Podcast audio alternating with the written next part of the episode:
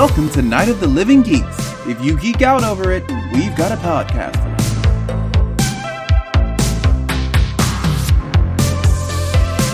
Hey there, everyone, and welcome to another episode of If Memory Serves here at N O T L G dot com. I'm Taylor, and with me, as he is every month, when we wander back through the hazy halls of our memories, growing up the Bay Area in the eighties and nineties, this time he is the sugary marshmallow peak to my X-Files fan video. It is my brother, Seb. Seb, how's it going? Uh, uh, I want to believe, trust no one. The truth is out there. It's it's doing pretty good. Um, I'm still alive, still healthy. How are you? How are you? How's the family? Uh, we're we're we're good. Uh, we are we are uh, we are healthy. Um, we, I don't know, man, July's been a heck of a month. Mm. You know, every time I think, man, this world can't get any worse. This world can't get any weirder. You know, people can't do stupider things. They keep proving me wrong. So I, I, I just got to stop saying it. It can and, always and, get worse. Oh boy, can it ever. And it sure seems to keep going oh, man. that route. Uh, yeah. Did uh, July treat you halfway decently? Um, I'm still employed. I still have a home. I mean, I, I kind of like look at my fellow Americans and how many of them have been laid off and they're sick and they're homeless. And I just, I got to take, I got to be happy at the small things in life. You know what I mean? Yeah, dude, I hear you. The essentials. Yeah. So I'm, I'm fine. I totally hear you. Yeah. We are, um, yeah, still employed. We are, uh, kind of reconfiguring parts of the house to get ready for the school year because, uh, our schools out here, at least, are going to be starting remotely. Sure. Would not be surprised, honestly, if we go through the whole, I'd almost say first half of the year mm-hmm. remotely. Yeah. I would not be one bit surprised. Um, so, yeah, there's a lot of kind of gearing up and ramping up for stuff. Right. But um, all sorts of stuff going on around here. Just a busy evening in the house. Okay. Um, but I tell you what, let's take a look at what is going on in the news right now. Right. And something that is happening literally right now as we record. As we speak. As we speak, which means that we, we are here and not there, um, is that Bruce Campbell and the remaining cast of uh, Brisco County Junior are doing a live table read of an episode uh, for fans, obviously, to to raise money and stuff. You know, it's it's an event. Uh, I can't tell you how exciting this is. I mean, Brisco County Junior, kind of a funky uh, cowboy steampunk T V show from the early nineties, mid-nineties on Fox, I think. Yeah. Cult classic. You and I loved it. Oh, I have the whole series on D V D. It's the kind of thing that was beloved, but at the same time, it's surprising that there's any sort of, I wouldn't even call this a reboot, but it's still like some sort of reunion, you know, and just the fact that that's happening blows my mind. Yeah, it's it's not, I mean, there are some... uh shows. I think thirty Rock did one. I think uh um oh my gosh, was it The Office? There was some some other show got together to basically table read an episode for for charity or something. Right. Um and so yeah, Brisco County was kind of a little niche. Oh my god. Um a lot of people obviously have great memories of it, uh but for them to get together and say, hey, we're going to do this. That's yeah, that, that's really cool. Um, I hope to hear about it. Oh, yeah. um, I know it's probably not one of those things that they're going to keep around so people can just watch whenever. So uh, if, if for some reason you tuned into that while we were recording this, shoot us a tweet. Let us know how it was. And I thank you, sir, for telling me and informing me what a table read is. I yes. mistakenly thought it meant that it was going to be a coffee table book. Uh, which would have been cool, too. Year, which would have been amazing as well. But um, I've learned something here today. So yeah, yeah, definitely. Uh, you know, I obviously read a lot of entertainment news. I know people who are in the industry down there. So, yes, understanding what a table read is, I suppose, is a good thing.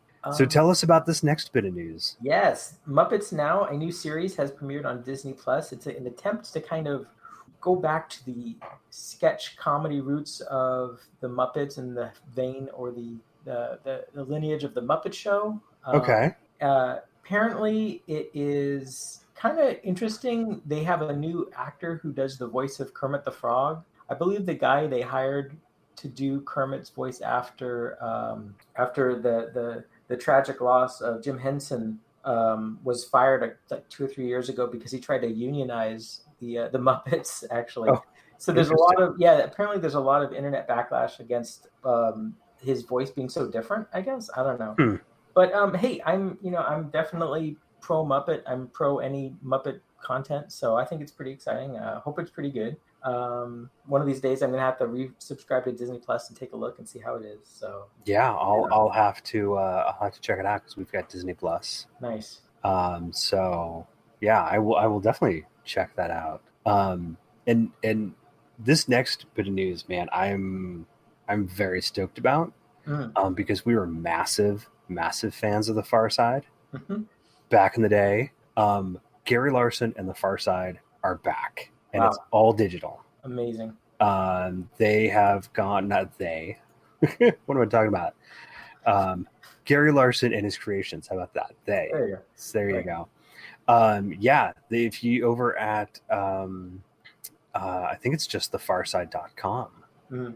Um, you know, he just, you know, had a long, long break and was like, you know what? Uh, I just, I wanted to come back to it and I wanted to bring it back. And so rather than going through um, trying to get him back into the papers and stuff, it's like, I'm just going to go online. That's awesome. You know, the night is darkest before the dawn. And if ever the world needed more Far Side, this is, I think, the time. So yeah, that is for sure. That wow. is for sure. And there's no, you know, no having to buy an entire newspaper to go by it. You can just go check it out. And welcome to hell here. Welcome to hell. Here's your accordion. I remember oh God, yes. Fridge for years. Yes, because Dad is such an accordion lover. Right. Oh my gosh. Yes. Excellent. Oh. Love it. Love it. Love it. Okay. Well, we did our episode on video games. Mm. Oh God, very early on. Mm-hmm. It it was probably God. What episode four? Four, five yeah. at the most. Right. And it actually lasted about four or five hours. It yeah. sure felt like it. It was a huge episode. It yeah. sure felt like it. Well, right. A new record has been set at okay. auction for mm. a sealed, you know, mint in box mm. copy of Super Mario Brothers from nineteen eighty-five. This this has a this has a nine point four out of ten rating okay. in terms of its like condition. Mm. And it has just set a record at auction for one hundred fourteen thousand dollars. That's sick. That's disgusting. I, I, I'm amazed. I, I I wonder if it was that dentist. We talked about a dentist once that collected all of right. those. Yeah. I'm not sure. Wow. Um, but this is just, yeah, this is, this is crazy that, um, that it's getting this kind of money. Yeah. This is, um, man, hopefully it doesn't drive the prices of like all just the old used cartridges up. I hope that it wouldn't, but who knows? Uh, I haven't I haven't hopped onto uh, eBay or something to try to look for a couple of titles I don't talk have. About, talk about being worth your weight in gold. I mean, that's probably even got to be multiples of your weight in gold, I guess. Right? Yeah. Yeah, no, that that absolutely is the idea there. So... Um, I'm a little excited about this last piece of news. I haven't had a chance to look at it yet because oh. it's keeping me so busy, but tell me oh. about it, my friend. It's amazing. I had no idea about this until just a few days ago. Happy, Happy, Joy, Joy, the Ren and Stimpy story. A trailer has dropped online for a documentary film soon to be released about the history of the wild Nickelodeon cartoon Ren and Stimpy, the groundbreaking cartoon, and the troubled mind that brought it to life. Um, it looks good. It looks... controversial. It looks, um, I mean, there's just, it, it looks very dramatic. Um, lots of different logos appeared during the trailer of different official film festivals it's been selected to play in. Okay. There's, you know, swelling dramatic orchestral music at points, and it gave me goosebumps, and I'm, I'm there. I'm sure it will be streamed in some form or fashion, and I will try to watch it because it looks really interesting. Wow. Um, yeah. I'm, I'm, I've been waiting thirty years for this, I think. The the true story behind it. Sounds like it. Yeah. Um, and, of course, we talked about Ren and Stimpy on our Nickelodeon episode, so I think it yeah. went right in. So yeah, just a couple months ago. Right, right. Um, although you mentioned streaming, and that reminds me, it's worth mentioning, although oh. it, it's not enough to get a um, a news article in here. I did see that Bill and Ted Face the yes. Music will be available um, I guess, for those theaters that are open, but also to stream on September first. Right, which is definitely the way I'm going for sure. Yeah. Uh, yeah, definitely. Yeah. Um, I'm I'm I'm definitely gonna want to see it. Um, will I watch it maybe that first weekend? I I don't know, you know, but we will. Uh, we'll see how it goes, and we will, you know, we'll give our thoughts. Yeah, totally. I would love to hear what you think about it. Most definitely. Well, this time on If Memory Serves, let's get to the main event. We are uh, truth-seeking and getting spooky because we are talking about the X-Files and our specific memories of something called BaxFeg, which is the wow. Bay Area X-Files Encounter Group yep. that we belonged to back in the nineties. Mm-hmm. Mm-hmm. That's right. The groundbreaking television show on Fox, beloved by millions, award-winning, um, groundbreaking uh, television entertainment. Um, really fascinating how the show kind of jumped up onto the American stage at, at basically the same time that a lot of it, a lot of average Joes were getting onto the internet for the first time. So you yes. get this parallel track of the show and burgeoning Uh, internet fandom and how they kind of interplayed with each other. Um, different groups sprung up around the country of fans kind of organically and naturally based on, you know, common interests uh, on the internet, you know, um, and we were right in the mix of it.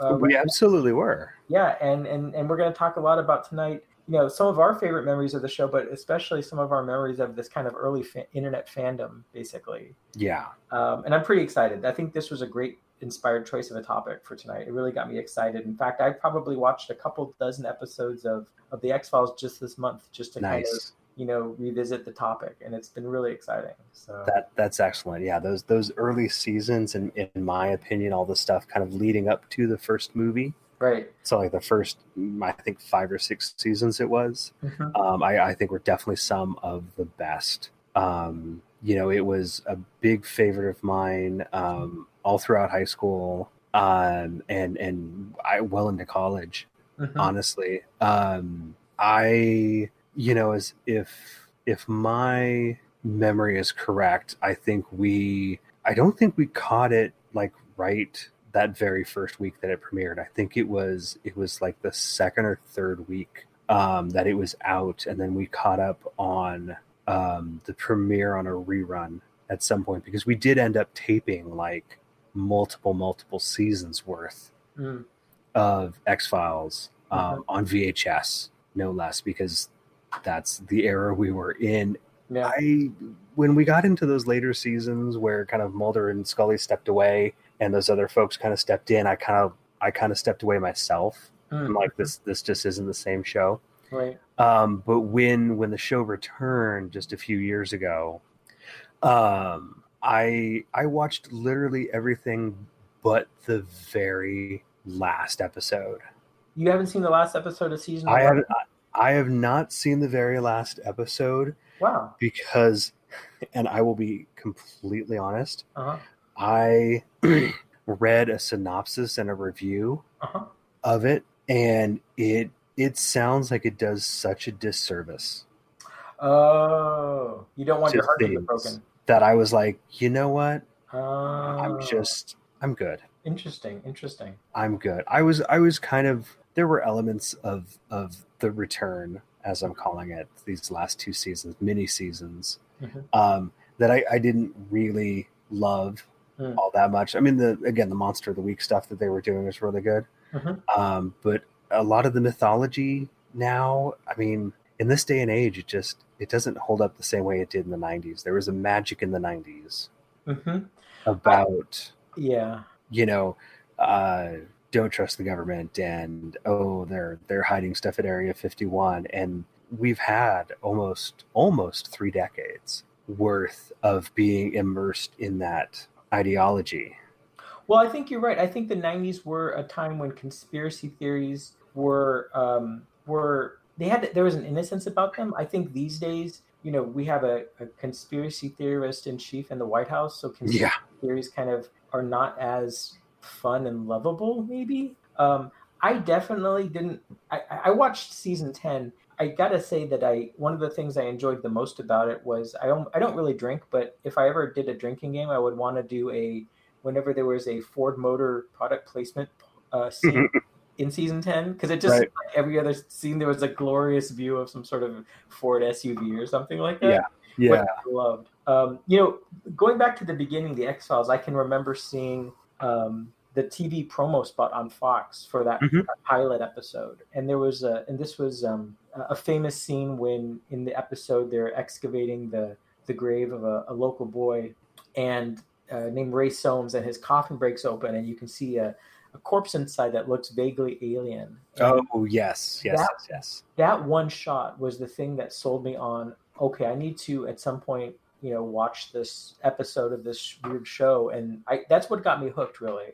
Yeah. Um, it, it, it was, and I've got to say up front that, you know, doing the research for tonight's episode, I mean, big shout out to the, the Internet Archive's Wayback Machine in terms oh my of gosh. capturing a lot of the websites based on this group that we participated in that still, you know, there's still this flicker of these websites out there on this web, on the, the Wayback Machine that just kind of sparked a lot of memories, had a lot of photographs and weird stories. Um, I mean, here's the thing. The Bay Area X-Files Encounter Group was an organization. It wasn't an organization. It was a group of like-minded people in the San Francisco Bay Area who got together primarily in Mountain View on Friday nights when the show premiered, and we would get together and watch it and eat. You know, it was almost like a potluck kind of situation. Mm-hmm. Um, do you have any sort of memory of how?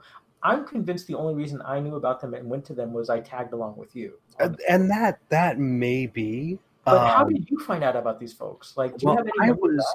I was trying to remember. Okay. And so I, I'm pretty certain, although I did reach out to um, a friend of ours, uh, Sandra, who was in Backsfeg with us. And I was like, hey, we're doing this episode. Um, and we're trying to remember how we heard about it. And I was like, how did you hear about it? Mm-hmm. You know? Um, and she was like, I, I think it might have been on like a news group, mm. right? Do you remember news groups? Um, it not even Internet one point oh. I was like Internet zero point five. Right. Um, and and then she's like, no, maybe it was on like a um, like a Star Trek email list. Okay. That she was on, and then I went, oh my god, email lists! I remember email lists. Yeah. Um, but I was thinking because at that time, we had A O L. Yeah. Um, and A O L had its own message boards. Mm-hmm. Um, and it's very possible that we heard about it on there. Okay. Um, and I, I say A O L primarily because once we left A O L and got with a uh, a local internet service provider. West Coast Online. Correct. Yeah. Yeah. yeah. um, which I definitely don't think is around anymore.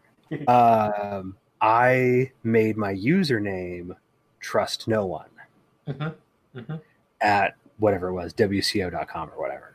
Yeah. Um, so I knew that I was already in the fandom by that point. So it, right. I'm, I'm pretty confident, at least for us, it was something either through a regular news group, you know, mm-hmm. like wh- whatever it would be, like alt dot rec dot t v dot x files. Mm-hmm. or sci-fi or whatever, um, or some sort of A O L message board right. kind of thing. Um, but yeah, I mean, this this was, uh, Backsfeg was really kind of our first foray into like really connected fandom. Like I'd had my own personal fandom for Doctor Who mm-hmm.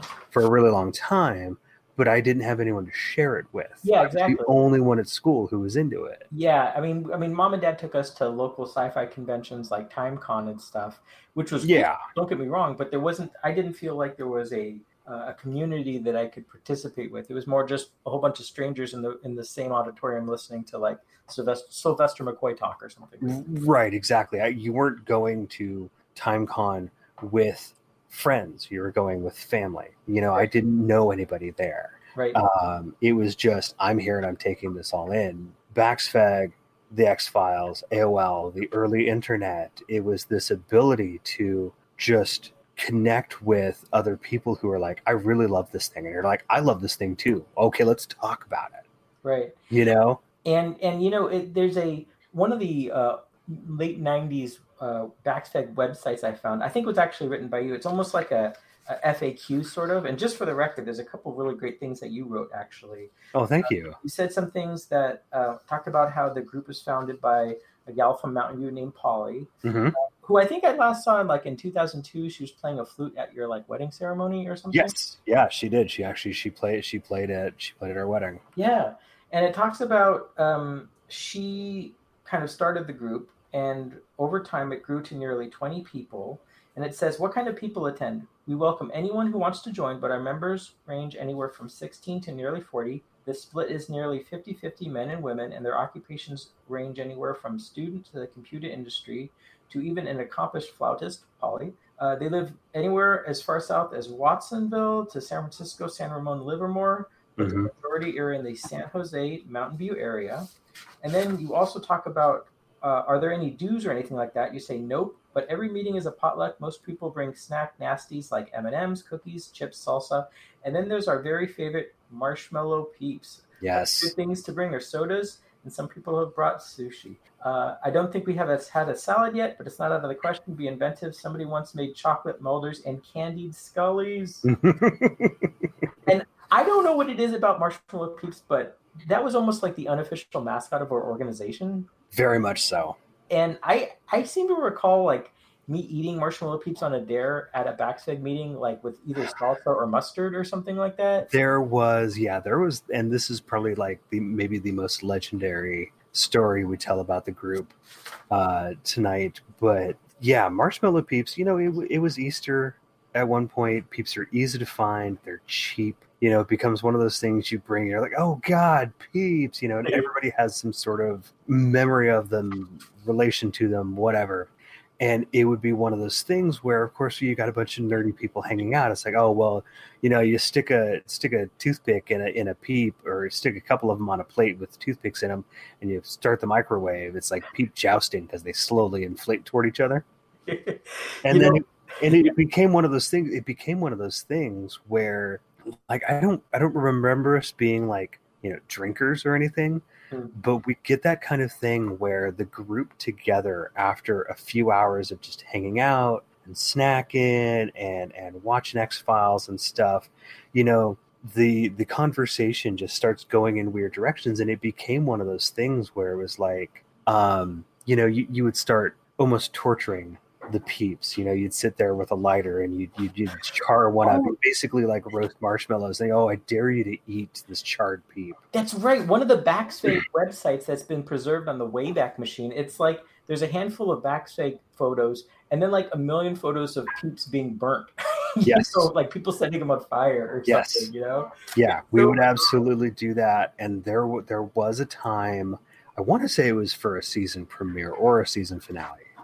And it was one of those things where it was just like, we just went all out with potluck items.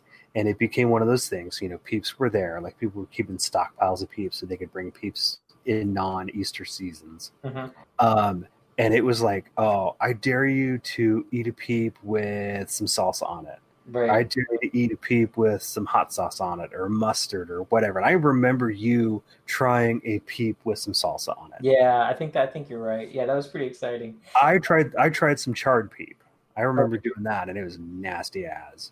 Well, I'll tell you, I'm I'm so um, it, it it's such a shame that I, I was unable to find any sort of um, record of um, the um, email chains I'm sure our group must have sent around to each other during this time period. You know what I mean? Oh, yeah. That, w- that would have been amazing. I, I mean, I, I will go on the record and confess publicly here on tonight's show that I actually do. There is at least one Usenet group that I've been participating in since like ninety-five, and I still post on it twenty-five years later. Oh, my God. How How is Usenet still around? It, it's. I think it's. it got bought by Google. It's like It's like uh, part of Google or something. Are you kidding me? Holy smokes! True story. So I'm still keeping the flame alive, at least in some of my. Man, between between that and your your flip phone. Right. Yes, I know exactly. I'm, and my nineteen ninety-nine Saturn. Yeah, I'm good to go. Yeah. For the, yeah. That's right. You yeah. are keeping it old school. But, you know, I mean, there, some of the folks that were in the group, Polly, Jordan, Sandra, Joanne, Charles, Sarah. Mm-hmm. I mean, do you keep, I, I'll be honest, I didn't like do any sort of internet stalking for tonight's episode, but do you keep in touch with any of these folks? Or uh, I, I guess really just Sandra. Sandra, yeah. Yeah, we're we're Facebook friends. Mm-hmm. Um, uh, she and her wife are, I want to say, up in Oregon. I don't think, maybe they moved back to New York. I don't remember now. Okay. Um, um, yeah, we were in touch with uh, Polly for a while. Um, like, you know, obviously she performed at our wedding, but, you know, lost touch after that. Um, and then, yeah, you, me, yes. Well, thank you. You know, um, and I know, I know your friend Dave from high school mm-hmm. do you, was, was going for a while. Do you, I, I seem to remember, and I don't know if this was part of Backsveg or just part of general X-Files fandom, but I remember lots of things like, um, homemade V H S tapes with scenes from the X-Files with like, like YouTube music over it to make like yeah. music videos or something. Yeah. Do you remember yeah. this? So, oh yeah, absolutely. In in, tell me in something about this? Yeah. Absolutely. In, in the pre-YouTube age, um, I don't remember. I I wanted to say Polly and Jordan did it uh, okay. primarily, but may, maybe um, maybe there were other people in the group who did it too, um, like Sarah and Charles or somebody. Okay. Um, but yeah, they would they would go through the effort of. And you'd have to use two V C Rs to do this, um, is to literally take scenes from episodes and cut them to music. Right. Um, like, um, I remember uh, Depeche Mode's Policy of Truth. Mm, there you go. That's one of them. Um, and, and it was a really, really good one, too. That's why That's why it sticks out of my memory. It's such a perfect one. You um, still have these tapes? No. Oh. I don't. They were never mine to begin with, so... Okay. Okay. Um, I mean, maybe, maybe out on YouTube somewhere. I don't know, but, um, you know, it was, it was one of those things where, you know, people would just make them in their spare time uh-huh. and, you know, oh, you know, we'd get together at, I don't know, seven or something. And the episode's not until eight or nine, you know, we'd get together and hang out and we'd, we'd watch these fan videos, um, or the whole tape exchange thing going on back in the day is that, you know, you might be like, oh my God, we've got such a treat tonight. I managed to get my hands on a fifth generation copy of the blooper reel. Oh, right. The outtakes or whatever. Yeah. Right, right, right. Or whatever. And, and it would, we'd be, we'd be losing our minds because you wouldn't, seeing bloopers was very uncommon back then. It's not like it was a D V D bonus extra because yeah. you didn't have the D V Ds. Right. Yep. Um, and it's certainly not something you could fit on a V H S when something was commercially released. Um, so that was a huge deal for us, even if it was like a copy of a copy of a copy. Um, that was massive. Now the bloopers you can still find, like you can still find those on YouTube and stuff. Like, like the season one bloopers, I will never forget Gillian Anderson flubbing, you know, in the rain, in the quote unquote rain, um, trying to say Teresa Neman's body. Over and over and over, over and over again, yeah.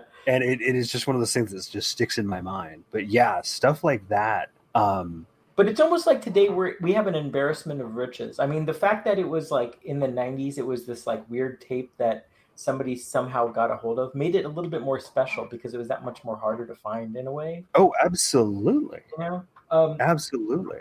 Do you remember any sort of X-Files? Were you into fan fiction? Did you read it? Did you write it? Uh, yes. Yes, I was. Why do you? Why do you? Why do you yes, say that? With why are you? Why? Why do you? What's what? Okay. Um, be ashamed of. I, I know. I know it's nothing to be ashamed of, and there is some amazing fan fiction out there um, in in all genres. Um, and I have some friends who write some amazing fan fiction for like Doctor Who, okay. um, and, and and other properties. Um, I um, I look back on my writing style as a late teen, early twenties. Uh-huh. Um, about the same way that I look back on my high school level poetry. Oh no! Do you are you embarrassed by it? Um, well, in so much as it's definitely not something I would write today. Okay. Uh, if I if I had the urge to write, um, I it it feels a little simplistic and a little trashy. Okay. Um, and and safe to say, I I wrote um, stories. Let's just say of various ratings. Okay. Um, I wrote some of the smutty stuff too. I'll, I'll there. I'll set. I said it.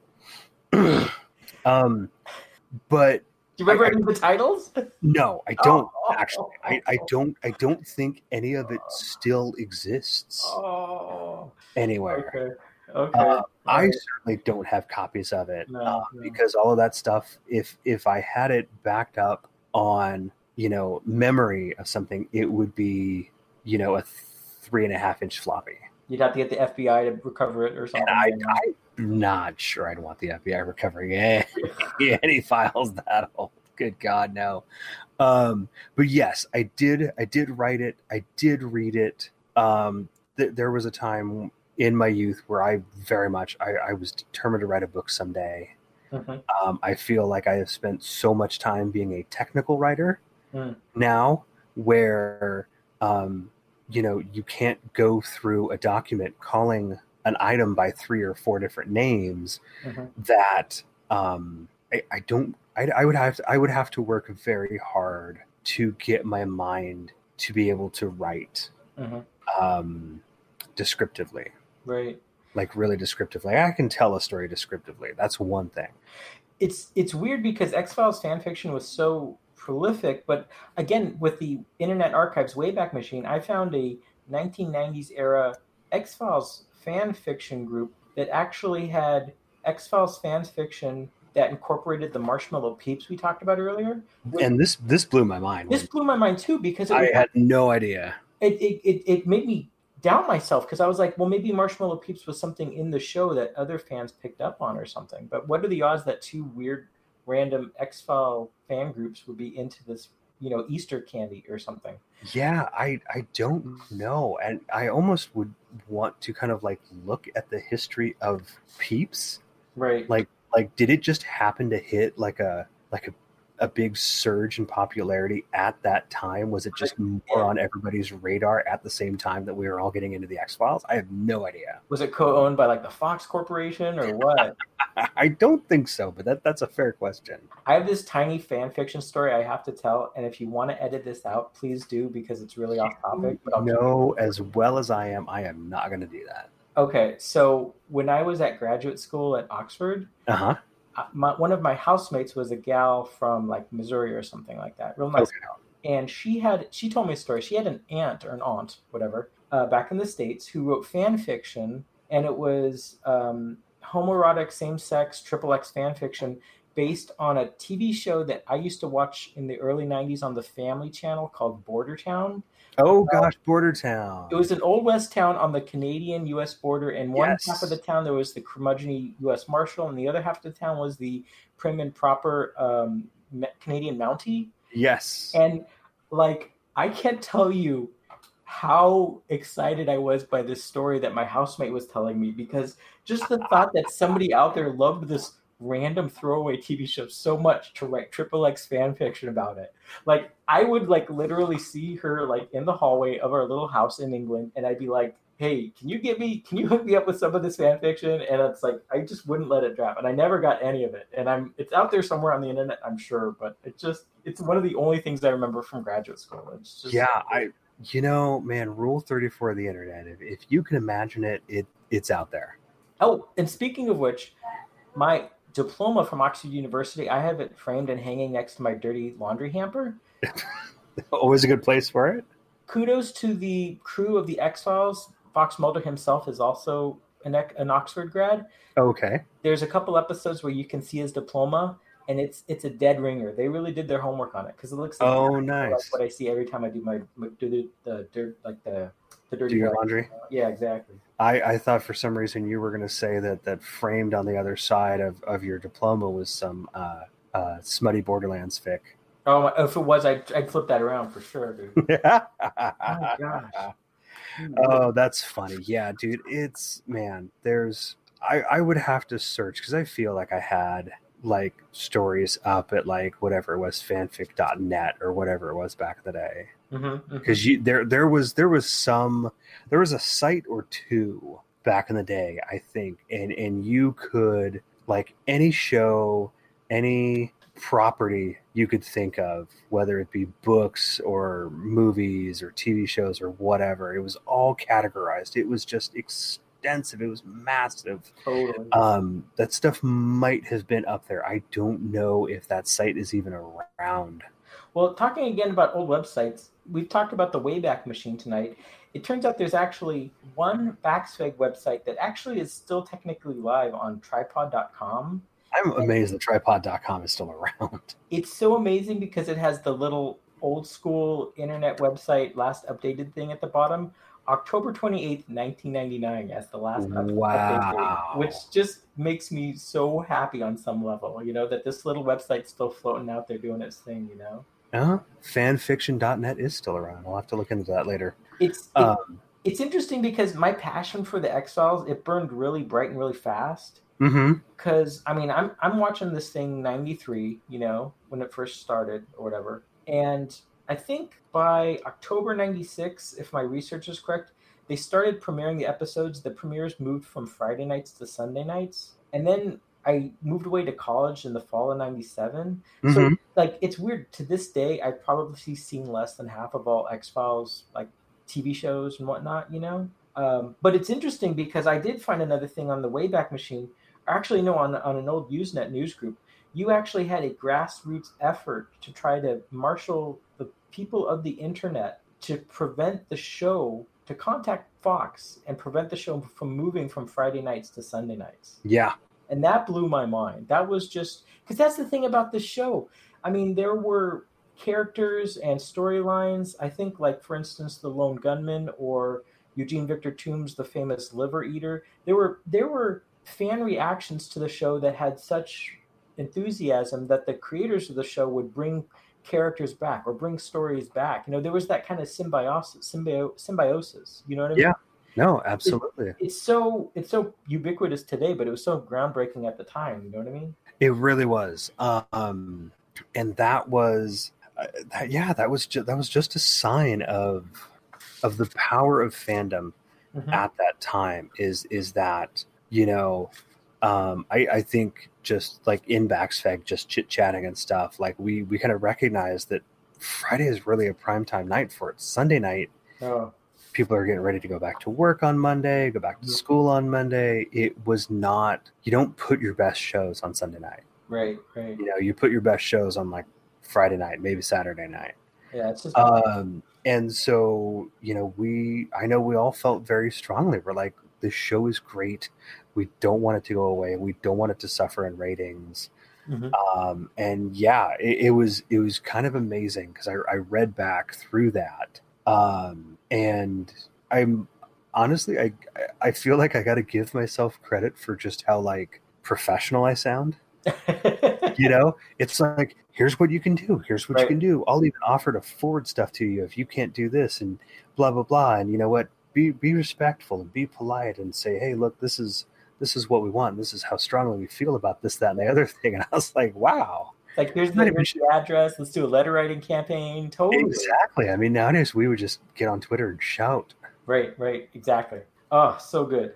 I don't know. That just made me so happy. Um, probably my happiest Backstage memory was actually a field trip that some of us took on July twenty-third, nineteen ninety-five to an X-Files convention in the city of Sacramento, which I, at the time, I never realized I'd end up moving to. Um, I'm actually really close to getting to a point where I will have spent one third of my lifespan in Sacramento, which is kind mm-hmm. of um, uh, uh, full disclosure. I did eat a Whopper at a Burger King uh, on that trip and threw up on the sidewalk of Sacramento. So, oh, I think I remember hearing that story. Uh, but it was it was really fun because there was actually this um, process.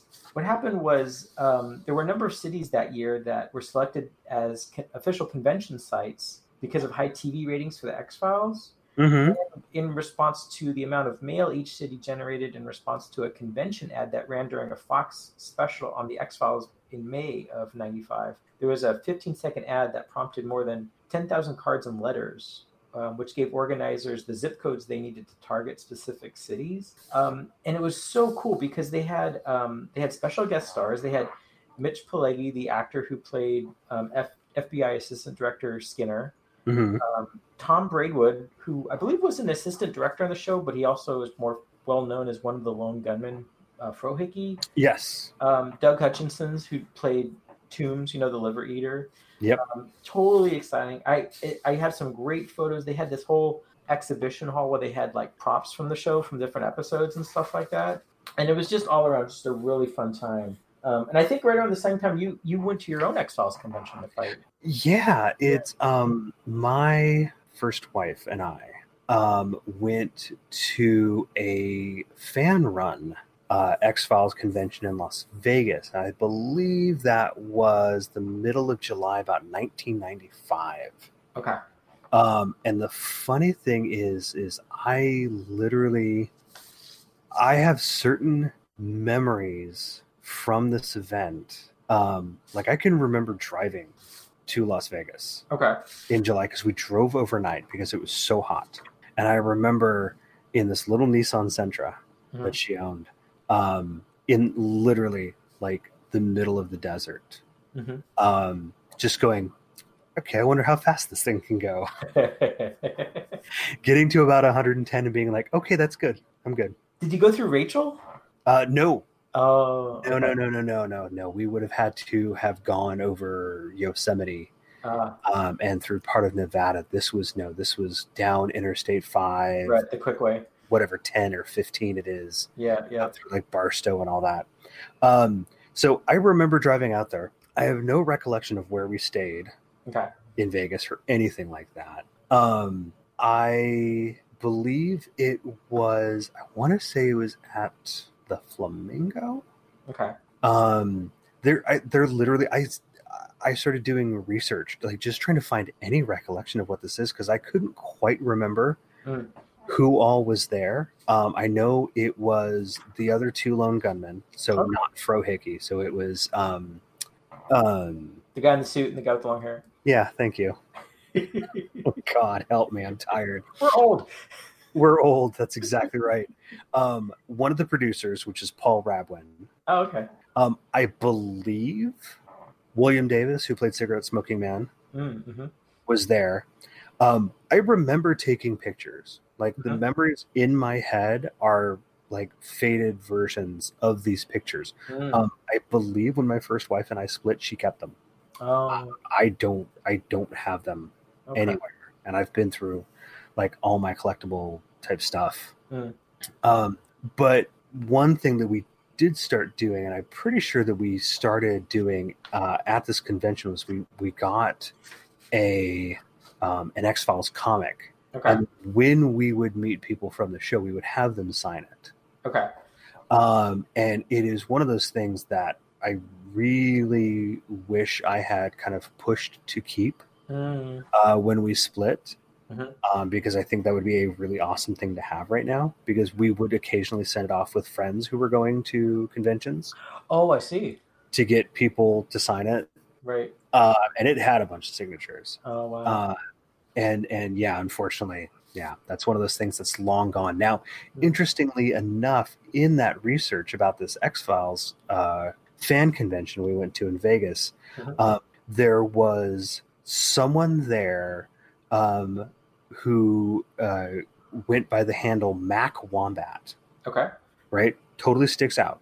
Um, who had interviewed one of the Lone Gunmen for something, probably like an online forum or something. Mm-hmm. And I went, man, I recognize that handle. Mm-hmm. Like, I remember that from back in the day. Mm. So I'm like, okay, let's just let's just let's just search. See if he's out there. Sur- sure enough, over thirty years later, this lady is still using the same handle. She's like, no way. Instagram. Oh my gosh. And stuff. And I'm like, okay, I- I'm I'm at least gonna send her a message and say, hey, look, yeah, sorry to bug you, but I'm doing this research, and I know you were here. Can you give me any details about it? Because I'm I'm having trouble remembering. Yeah.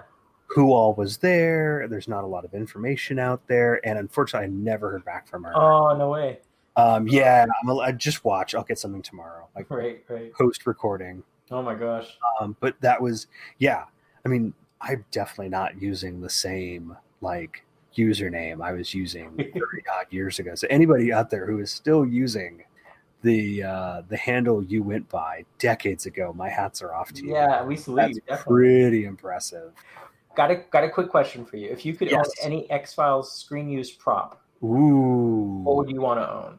Jeez. And if you want to think about it, I can give you my answer while you think about it for a second. You know what? Why don't you do that? Because okay. I, I have to think about that for a minute. There was a season one episode called The Jersey Devil, where oh, yeah. Fox and Scully go searching in Jersey for the Jersey Devil, which is sort of almost almost kind of portrayed as like a wild man or a Bigfoot type figure. And there's a portion in the film when they're at Atlantic City, which looks remarkably like British Columbia. Don't ask me why. It, it's weird how so much of the world looks like the forests of Vancouver. I don't know did British, what it is. Did British Columbia have some sort of weird filming like tax credit that just made yes. it so much better to film there or something like they that? Absolutely did. Okay, just just keep, okay, just for the record, I was wondering about that. Yep.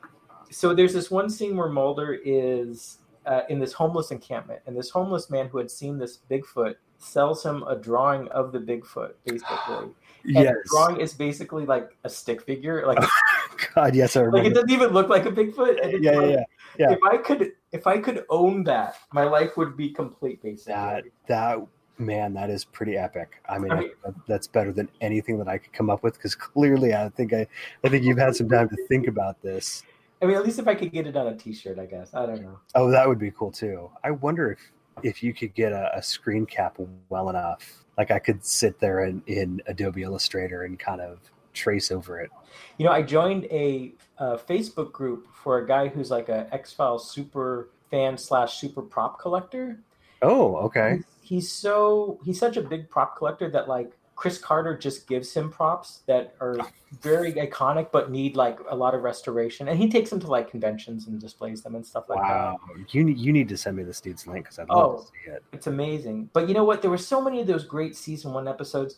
There was this one I remember especially watching with the Backsveg group. Um, season one, episode twenty, Darkness Falls. It's this okay. one where um, these loggers go missing and there are these green bugs that end up killing people.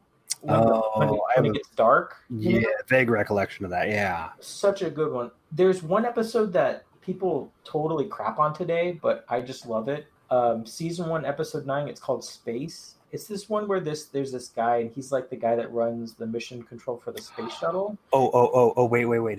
Is this Colonel Marcus Aurelius Belt?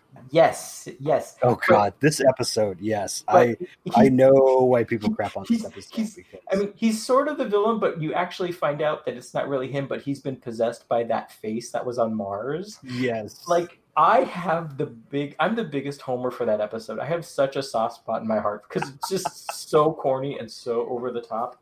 It um, the simple fact that they name a colonel after like a literal like asteroid belt mm-hmm. in it, like they don't even try to change it. They don't make it Mark. It's still Marcus. It's Marcus Aurelius Belt. I'm like, you can look on an astral map and see the Marcus Aurelius Belt. Like, they didn't even try to change it. There was one episode called Host, which is famous because it's basically, and you know, I, I think most people listening might know this already, but there were essentially two, for the most part at the beginning, two types of episodes of the X-Files. There were the standalone episodes, the monster of the week, where they would investigate some sort of creature. Yep. And then the episodes that kind of furthered the overarching conspiracy storyline of governments and aliens and whatnot.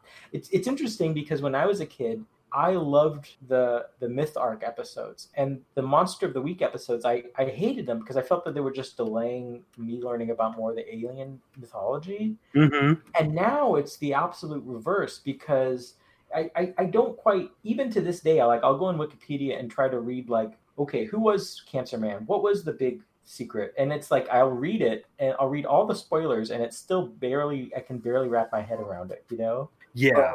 But, um, I mean, uh, really quickly, I just want to throw out some of my um, the, some of the things I jotted down. I think I think my all-time favorite, and I want to know if you have any answers to these questions too.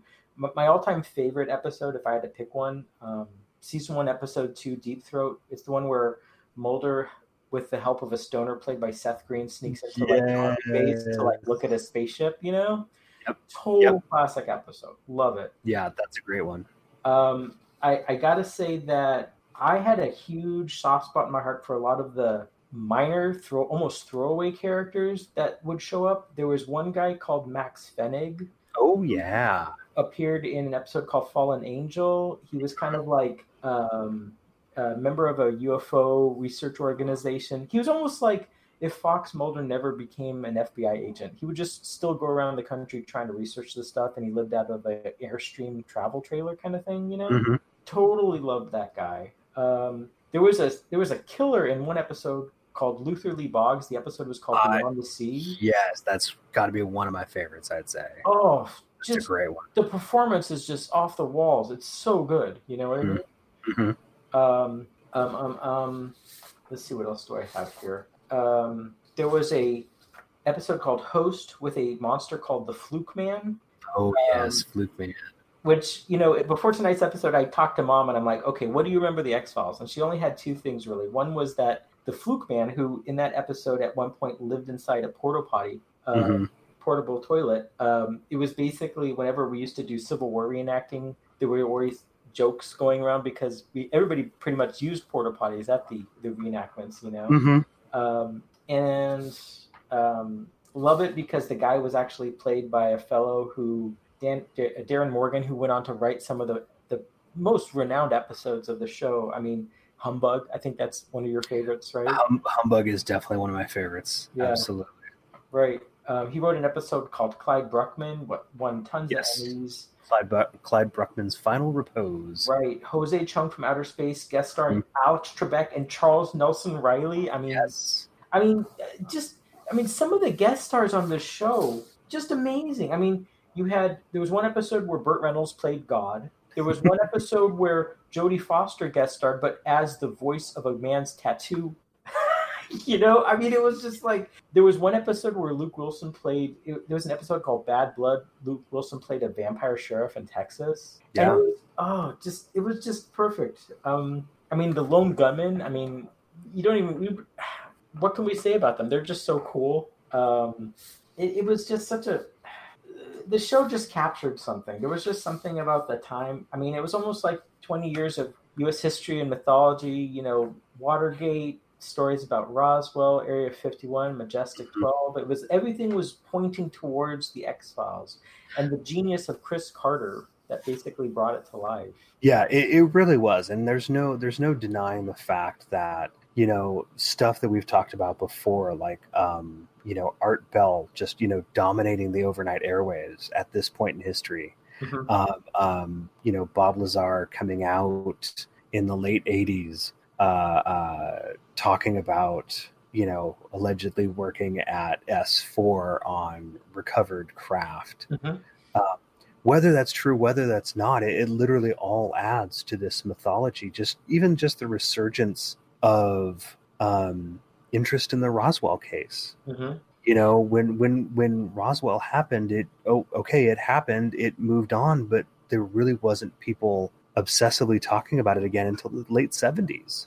And I'll tell you, I mean, in the past three, four, five weeks, I've been watching on YouTube a whole heck of a lot of digitized V H S tapes from the late eighties, early nineties. You know, the crappy, like, nineteen ninety-five alien conspiracy reveal mm-hmm. type stuff. Um, I'll be honest. I mean, I'm not saying I don't believe in U F Os, but I definitely think that after having worked for the government now, I and seeing some of the dysfunction on the inside, I, it's harder for me to believe in overarching government conspiracies or the ability of government to do anything. But yeah. I will say a couple interesting things. Well, I hope they're interesting. One thing is there's a lot of these tapes from the eighties and nineties that all had this one thing in common, which was that they talked about how a lot of these quote unquote insiders talked about how disclosure was something that wasn't going to happen until a specific year, twenty twenty-five. Mm-hmm. So just a couple years away, you know, not to not to know if it'll, you know, I guess we'll find out if it actually is true or not. But um, it's it's interesting because one of the things I was I was really surprised by was the the show's creator, Chris Carter. Apparently in the eighties, he kind of got to start um, uh, working on surfing magazines. And yes. You were you ever? This is true. Were you ever like familiar with him, his name, or his work before the X-Files showed up? Or, no, I uh, wasn't actually. Okay. Um, I granted when I would um, get surf magazines and stuff, I wasn't exactly poring over the uh, list of editor-in-chief or writers. Mm-hmm. Yeah, I was reading articles and I was looking at pictures. I wasn't really concerned with the names and the personalities behind who was doing that work. Right. Um, not to say they weren't doing great work, or they didn't deserve the credit. They absolutely did. But I was, I was literally a preteen, mm-hmm. being like, I want to read these things. I want to look at these pictures. I want to, you know, daydream about doing this. Mm-hmm. Um, but yeah, he absolutely was. He was, he was, I think, at least an editor at, um, I can't remember if it was Surfing or Surfer, but mm-hmm. yeah, he was. And that's just, um, I think, I think to this day he still surfs, which is, mm-hmm. you know, just cool. Not, not another little, you know, connection there. Right. One thing I remember from the, the, the fandom, there were lots of something called testosterone brigades and estrogen brigades. Oh, like my the, God. Like yes. the code words for saying people who had a crush on, you know, David Duchovny or Gillian Anderson. Yes. I oh, think, Lord, I'd forgotten about those. I think it's fair to say we were both charter members of uh, Gillian Anderson testosterone brigades. Oh, I, I, I would, I would, I would say that is, that is, that is a flag I would still carry today. And you know what? I, I mean, I mean, you know, incredibly talented actress and everything, but I, I'm shocked about how much I really kind of dropped the ball. I, I saw online that in like ninety-six, she was the host of a T V show called Future Fantastic, which was almost like a nineteen ninety-six version of In Search Of. And I'm like, where was I? I would have watched the heck out of that, you know? That would have been amazing. Um, yeah. And and didn't you, you came across like a link for an episode of that, right? Yeah, it was some weird thing that she did. She started this thing, which was like almost like a how-to video, or like how to use the internet or something mm-hmm. like that, which is just, it was, it's hilarious, but at the same time, it's just so weird, you know? But oh my gosh, she was, she's just a great, I mean, she just seems like a really fun human being. Do you know what I mean? Yeah, uh, definitely. Um, I can't, I can't remember if you have Netflix or not. Uh, not now, but I, I do occasionally sometimes. Okay, or, what's so. That?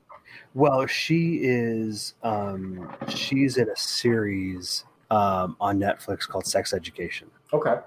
Um, and she plays um, a sex therapist. Okay.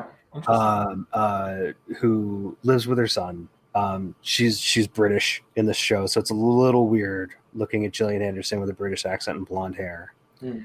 um, because you know she's just the the quintessential redhead for mm-hmm. us.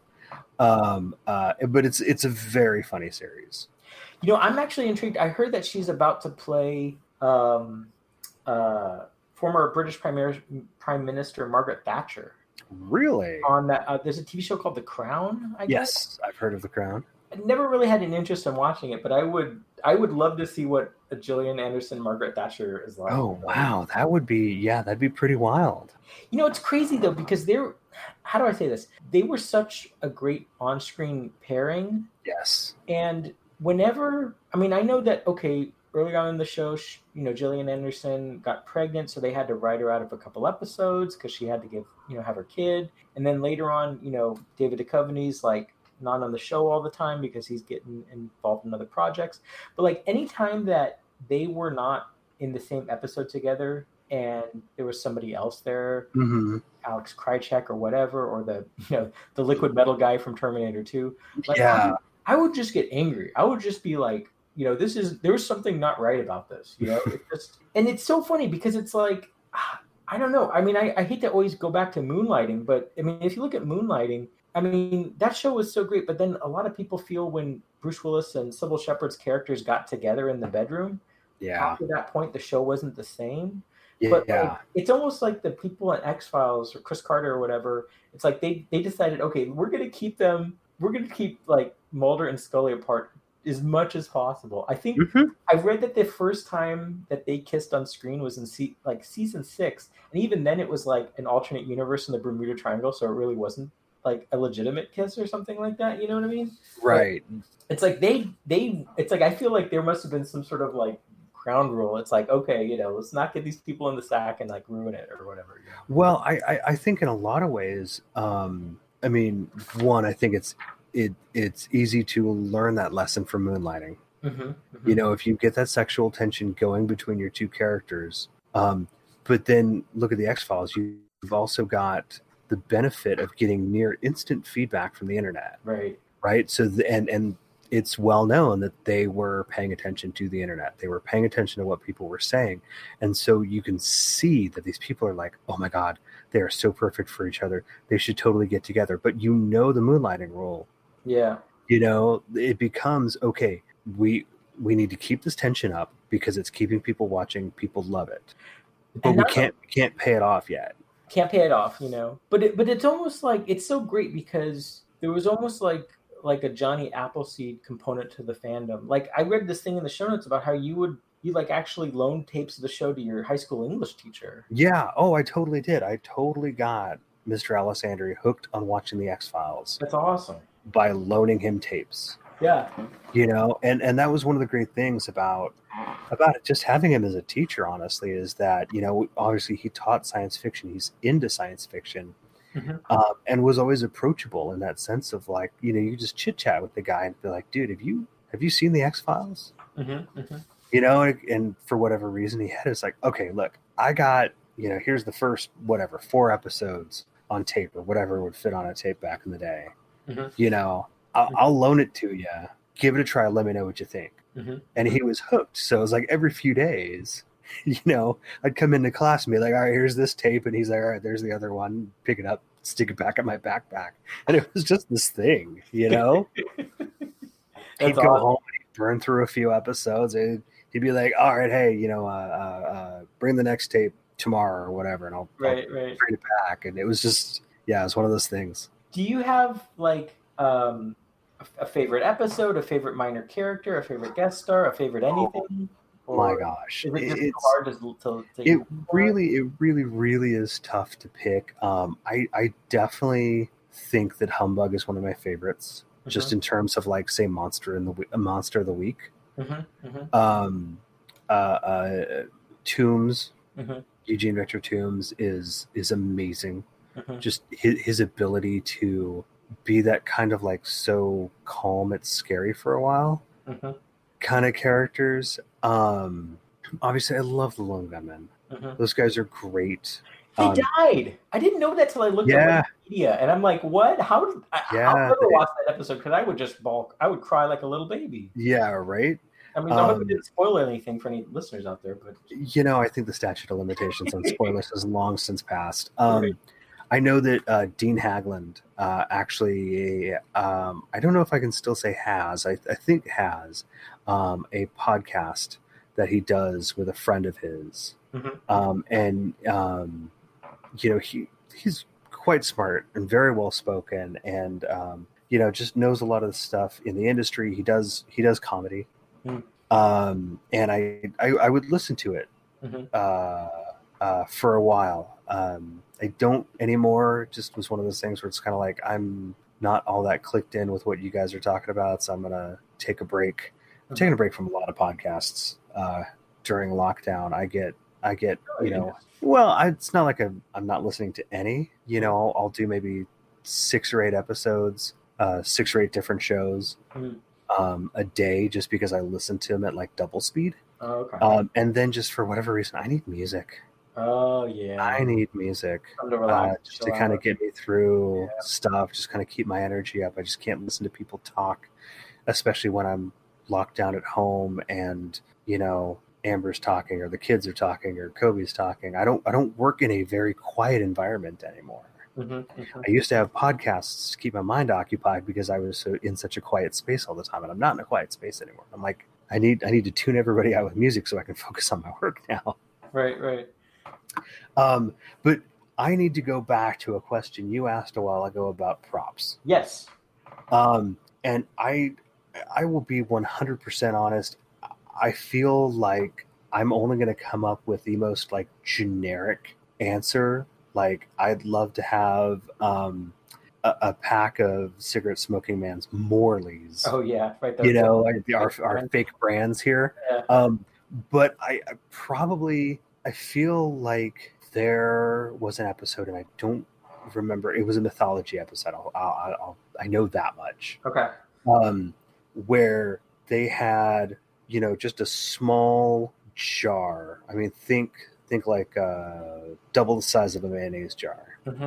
Um, and it had a little uh, Baby Alien Gray. Yeah, that was suspended. A, yeah, yeah. It, it it's an episode called E B E. Um, they're they're it's basically Mulder, Mulder, Mulder and Scully are driving across the country chasing this semi truck that had a crashed alien U F O in it that they recovered from like Iraq. Okay. That, that exact prop was actually, um, I have a photo of it from the, the, San, the Sacramento convention. Oh, do you really? Nice. Yeah. It was like this little alien fetus that's like chilling out or something like that. I, I, f- I feel like we actually shared some of those photos from that uh, convention when we did our episode on the paranormal. I think we might've. Yeah. Um, but, but yeah, I mean, I, I'd love to have that. That is a great choice. Give, give me, give me my little alien gray that I can stick up on a shelf, and I would, I would say freak the kids out with, but right. I, I, I can't actually because um, Echo alone has said it was the funniest thing, and I have to share it because it, it, it just made me laugh so hard. While we were on our little vacation last month, mm-hmm. she goes, "You know how some people have like those little sparkly T-shirts that say like, 'I wish I was in Paris.'" Mm-hmm. She's like, "I want one that says, 'I wish I was at Area fifty-one.'" And I'm like, oh my God, I love you, my weird little child. This makes me so happy.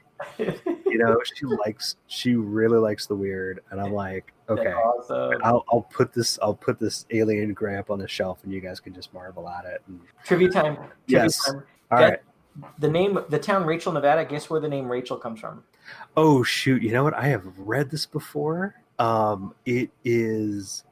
What was it? It was like the name of somebody's kid who was born out there. It was like the first person to be born in that county or something. Yeah, but the weird thing is she died in the Mount Saint Helens uh, volcano. Oh, no crap. Really? She was like three or four years old. Yeah. And like the family moved away and moved up there and then she got blown up, which is crazy. Wow. Okay. That part I didn't know. Yeah, totally. You know, and you've been through Rachel, which is... I had stayed at night. It was foggy Some, and, and cloudy, so I didn't get to see any any fun uh, light shows or anything like that. Um, there was one, one really neat thing at the Little Alien Cafe and Motel I stayed at. They had this room. It's like a, almost like, like a closet. And they like, do you want to watch something on T V? We don't have cable. We have V C Rs. And I was like, well, do you have any tapes? And they opened this door, and there's this closet. And it's literally like hundreds and hundreds of every schlocky U F O documentary that that, sh- that, oh, that had ever been featured in. Of course, of course, I had to wake up the next morning to hightail it out of there to get to our uncle's funeral right, yes. in Arizona. Yeah. And I'm dying because I'm like, I want to watch every single one of these. And it's like, I've been trying to over the years to find as many as I can on YouTube and just kind of take it all in. Oh my gosh. You know, the one of the, like, I think there's really two last things I got to, to talk about tonight. Yeah. Um, one is there's this one minor throwaway character that's basically in maybe two episodes. He was a, a fake psychic called the Stupendous Yappy. And he was played by a guy that was like David Duchovny's stand-in. Not even like like stunt like actor, but just like the guy that they would have stand to do the lighting and the shadowing. Right. Um, totally love that guy. If anybody listening out there is down with the Stupendous Yappy. If I tell you what, if, if I ever get a dog, which is unlikely because I'm a cat person, I will name it the Stupendous Yappy. Please, please do. That would make my day.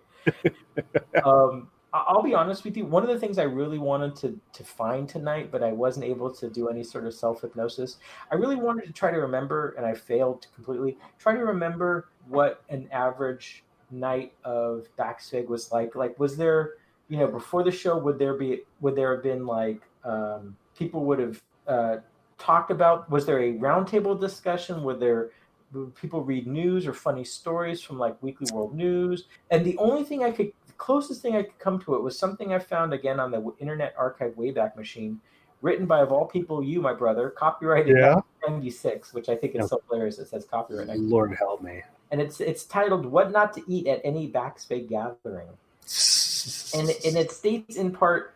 Uh, number one, don't start the evening with two purple peeps covered in grape goo, grape goo and aquarium juice. And I, first of all, I'm like, what the hell is aquarium? Is aquarium juice was was that like a thing from the nineties? Is that an in joke? I don't know. I, you know, I I can't say I know for sure, but I know that you used to be able to get like a tube, like a toothpaste tube of bubblegum. Yeah. Uh huh.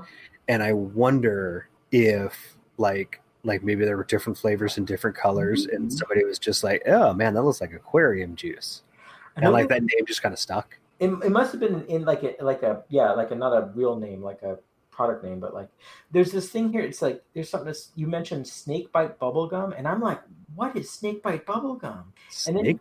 And then there's this thing. It says an entire alien head (parentheses the candy ones, of course). And I'm like, wow, were there candy alien heads in the nineties? And I'm reading this thing, and it's like, what's you know, I want to believe the truth must be out there, but I just can't wrap my head around it. I can't figure out, you know, what's going on here. So I don't know. I just, you know, one of these days I'll save up. Oh, look, snake, snake bite bubblegum. Did you? Did, is it? Is it a real it, thing? It, it is. It, it's, it's it's it's a Wrigley product. I'm no bringing, way. Yep, I'm looking at a picture of it here. Oh, God. It, okay. It it is basically it is basically a um, yeah. It is. Paint me a picture. Like, what's the what's the packaging look like? What, it, it, it's a, it's a toothpaste tube. Okay. Uh, green and yellow in color. Okay. Because snakes. But at the end of the tube is okay. this little plastic attachment that is a a cartoonized, stylized like safari guy. Okay. But you use it to twist your way up the um. up the tube to oh, make like sure a, everything gets forced out. Like a key, like you would turn it to like, yeah, wrap it Precisely. Up. Yeah, yeah, yeah. Precisely, yeah. So um, it wow. looks like just That's a real looking thing. Around. Yeah, it looks like they, they also had it just in like a like a stick style, unless this is box package. No, no, no, I'm sorry. I'm sorry. This is box packaging for the tubes. It is, it is, I'm just looking at this picture completely wrong because I'm I'm apparently brain dead. Um, but yes, it is basically like a bubblegum paste with this dude on the end that you would use to make sure all of it comes out. My God, that's amazing. That is a, that is a real thing. I love what was my, the other thing I mentioned? There was something called aquarium juice, and there's something called alien head, and then you say the candy ones. So, I mean, maybe there were little like candy alien heads, I guess. I there know. Probably were. I'm sure, I'm sure there are now. I mean, there, there might have been then. Yeah, and then that's the thing. That's the thing. Searching today, it's going to look for stuff from today. Yeah, exactly. Really. Uh, you know, not stuff from the nineties, but there, there very well may have been. Okay. I love how you end this thing. You write, Surgeon General's warning, torched peeps may be hazardous to your whole system. I don't care which part, damn it. I look like George C. Scott, and I can say what I like, exclamation point. I don't understand at all what any of that means, but it, it's just amazing. And it's just, I love like I love the idea that I can commune with the nineteen ninety-six version of my brother via the internet. That's just magical somehow. Yeah, that that is that is pretty wild. That's so good. Uh, for what it's worth, I'm not really seeing anything for aquarium juice in terms of candy. So yeah, yeah we must have given something somewhere. Yeah, probably. I'm going to say so.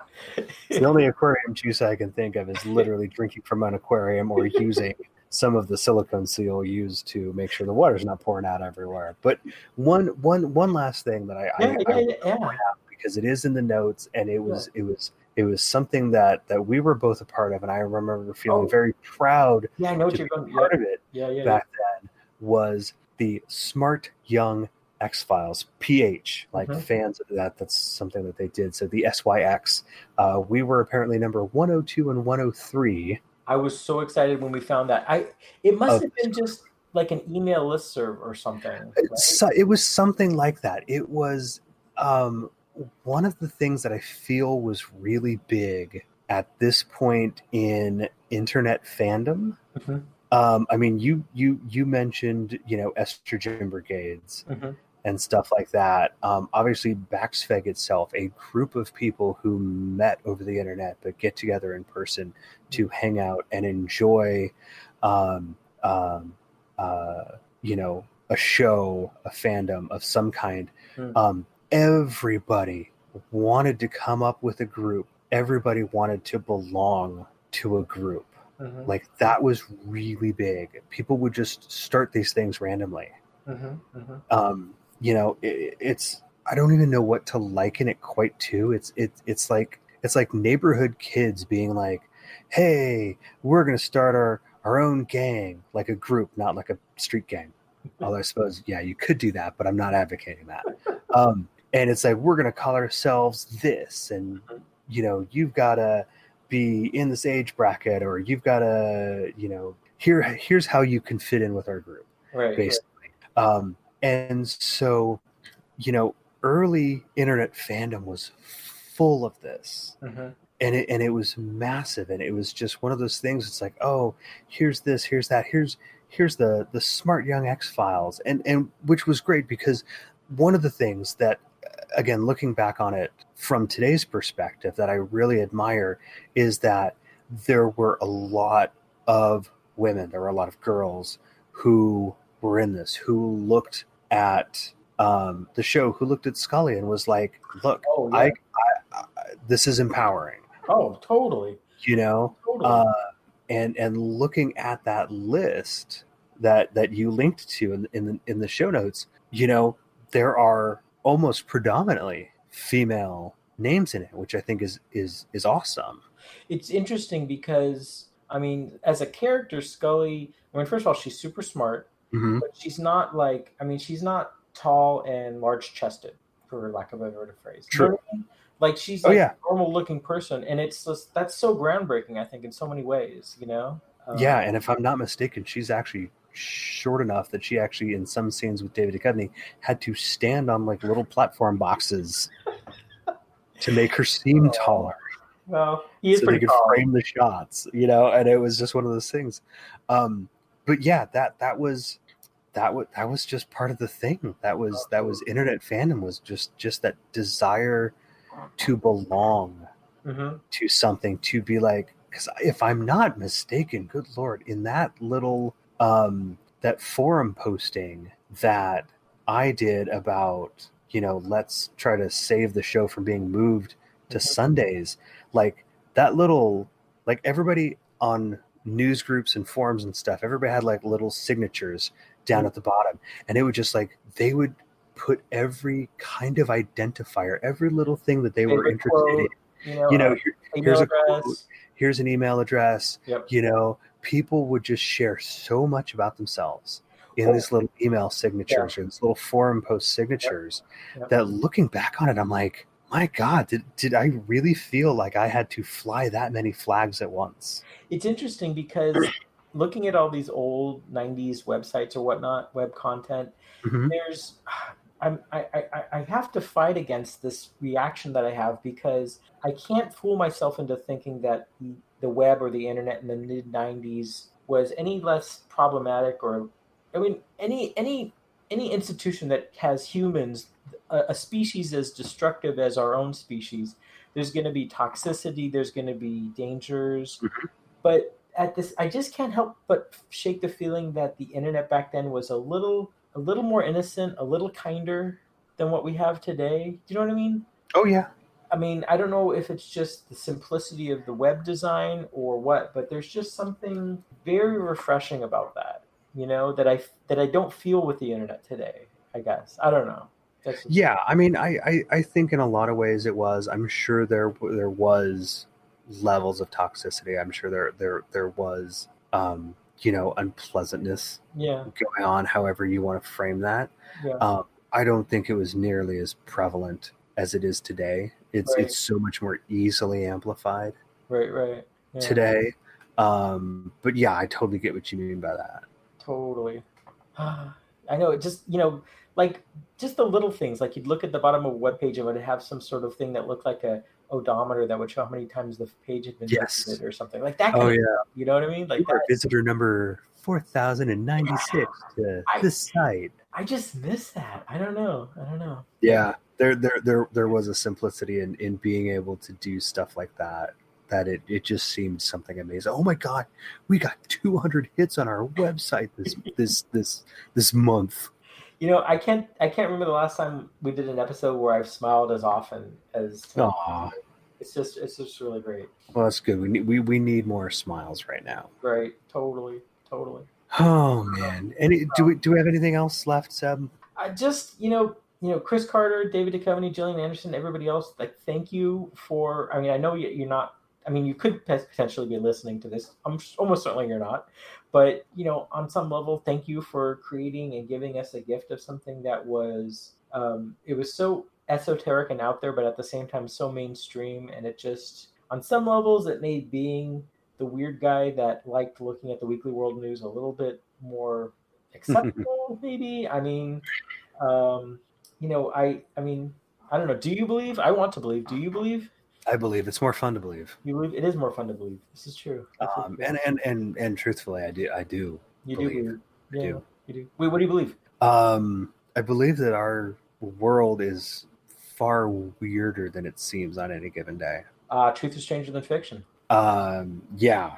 And I, I honestly, I, I think what to quote, or I should rather say to paraphrase John E L Tenney, who is an absolute genius of a man. Mm. Um, what you think is weird mm. is weirder than you think it is. Mm. Mm-hmm. Um, and that is, yeah. I mean, I, I could go on about how, you know, just some of what I've opened myself up to in terms of the interconnectedness of, I will just broadly say, the paranormal, mm-hmm. from U F Os to cryptids to ghosts and everything in between, mm-hmm. in the past couple of years. Mm-hmm. Um, I have completely new ways of looking at it. Mm-hmm. Um, and I feel I'm so much further from really understanding it. Mm. Synchronicities. S- synchronicities, uh, the power of intent, um, the the connection between our own consciousness mm. and other realms, mm-hmm. for lack of a better term. I mean, it's there's a there's a famous French U F O um, scholar or whatever, Jacques Vallée. Yeah, Jacques Vallée, and he he said at one point something like, you know, if if we ever find the truth about U F Os and it just happens to be simply aliens in spaceships that the government are hiding is hiding, he he said something like he would be really disappointed that that was all that there is, that there wasn't something more mystical to the experience. Do you know what I mean? Yeah, which is really deep when you think about it. I totally get it. I've read some Vallée. It's it's, yeah. it's it's very very good author. Passport to Megonia is an excellent book. Yeah, yeah, um, yeah. Yeah. This could go off into a whole other like three hour discussion. I know, I know, no, no, no. I have, I have the voice or the, the consciousness to right. power through it. So we will, we will wrap our our talk of the X-Files and and maybe uh, save a deeper dive into a paranormal for some other podcast someday. There you go. Um, but uh, Seb, next month we're going to take a, a sort of vacation, summer break. Uh, yeah, late late summer break, we'll call it. Um, at least in, in my household, we are just a little over two weeks away from starting the school year. Oh, and wow. I think we're, it's going to be a chaotic month. So what we're going to do for September's episode is I am going to go in and um, uh, edit up an interview I did with the director of my favorite surf film, Ozone. Mm. Uh, that I did over a year ago now. Okay. Um, and I had had big, grand project ideas uh, uh, for doing just uh, um, a massive retrospective. Mm. Um, and it just it became more of a chore than a joy uh, mm. to do, uh, trying to get other people lined up to talk to. And so it kind of just fell by the wayside. Um, but I still have this audio um Of, of interviewing Tony Roberts. And so what I'm going to do, it's not the best audio. I mean, he, I was uh, talking all the way to, uh, I think it was Costa Rica. Oh, wow. Yeah. He lives down there. Um, so obviously, you know, the connection is not great over Skype at that point. Mm-hmm. Um, so the audio is going to be a little rough, but the interview is great. A lot of what he talks about, um, from behind the scenes of the making of that film is amazing. Stories that I just delighted to hear. It just enriched uh, my viewing of that film so much. Um, so I'm going to finally edit that up because we are basically at the thirtieth anniversary of the release of that film. It was in nineteen ninety that it came out. Um, so what better point to just make the effort to just get this out so you guys can hear that uh, at the beginning of September. I can't tell you how excited I am. I've been looking forward to hearing this for a long time. I'm really, I'm really jazzed. Well, good, good, good, good. Yeah. So I, that's, that's a project I'm going to take on uh, in the next uh, thirty odd days, is just to kind of sit down and, you know, put some context to it and uh, wrap it in an intro and an outro and call it an episode. So uh, we will, uh, chill with that. We will get through our August, get through my birthday month, um, and then uh, come back with a brand new topic in time for October. Awesome. All right. Well, in the meantime, you can like us on Facebook and follow us at, on Twitter at Memory Serves Pod. Uh, you can follow me on Twitter at Blue Box U F O, and you can follow Seb at Clan McMuffin. Ah, uh, now I want to McMuffin every single time, Seb. You realize you do that. Please subscribe to us on iTunes or Stitcher or Spotify, heck, wherever you consume podcasts. Just search for If Memory Serves. Please, if you can, rate and review us as well. We always appreciate that. Uh, also, if you want to subscribe to us on SoundCloud, that's soundcloud.com slash the N O T L G, you'll get all the shows on the network. When we post stuff, it goes there first, so that might be a good way to get it before anyone else does.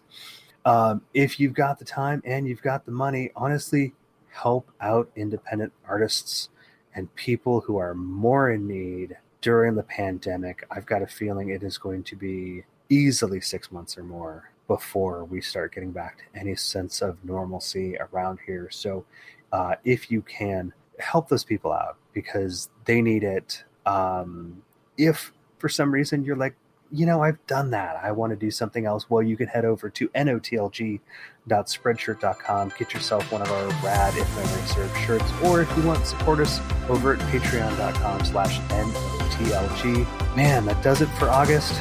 Dog days of summer, getting back to the school year. We hope you are well. We hope you are safe. Wear your damn masks. Please wash your hands, and we'll talk to you next time. Be safe, everybody. Good night.